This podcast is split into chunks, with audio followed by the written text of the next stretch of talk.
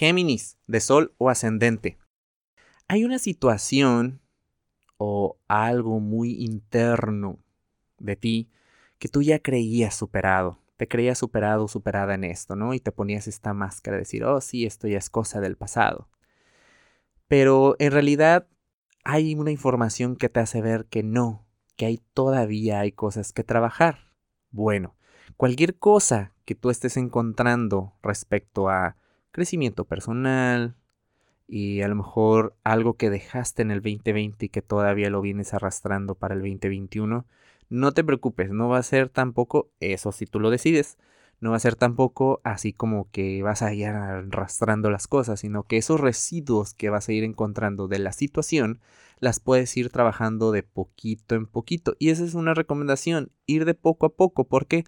Porque quizá tú evadiste esta situación diciendo, ah, ya, o sea, ya pasó, no me afecta, yo a lo nuevo, ¿no?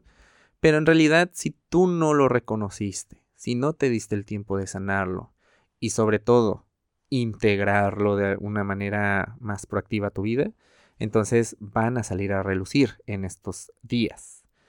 También una de las recomendaciones eh, que yo te puedo dar es capacítate con algo que te haga crecer a nivel profesional.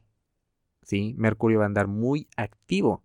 Entonces, eh, Mercurio te rige, te rige, es, tu, planeta regente. Entonces va a andar muy activo, va a andar como eh, muy conectado con otros planetas dando ideas grandísimas. Entonces aprovecha esta, energía mental que vas a tener para obtener información.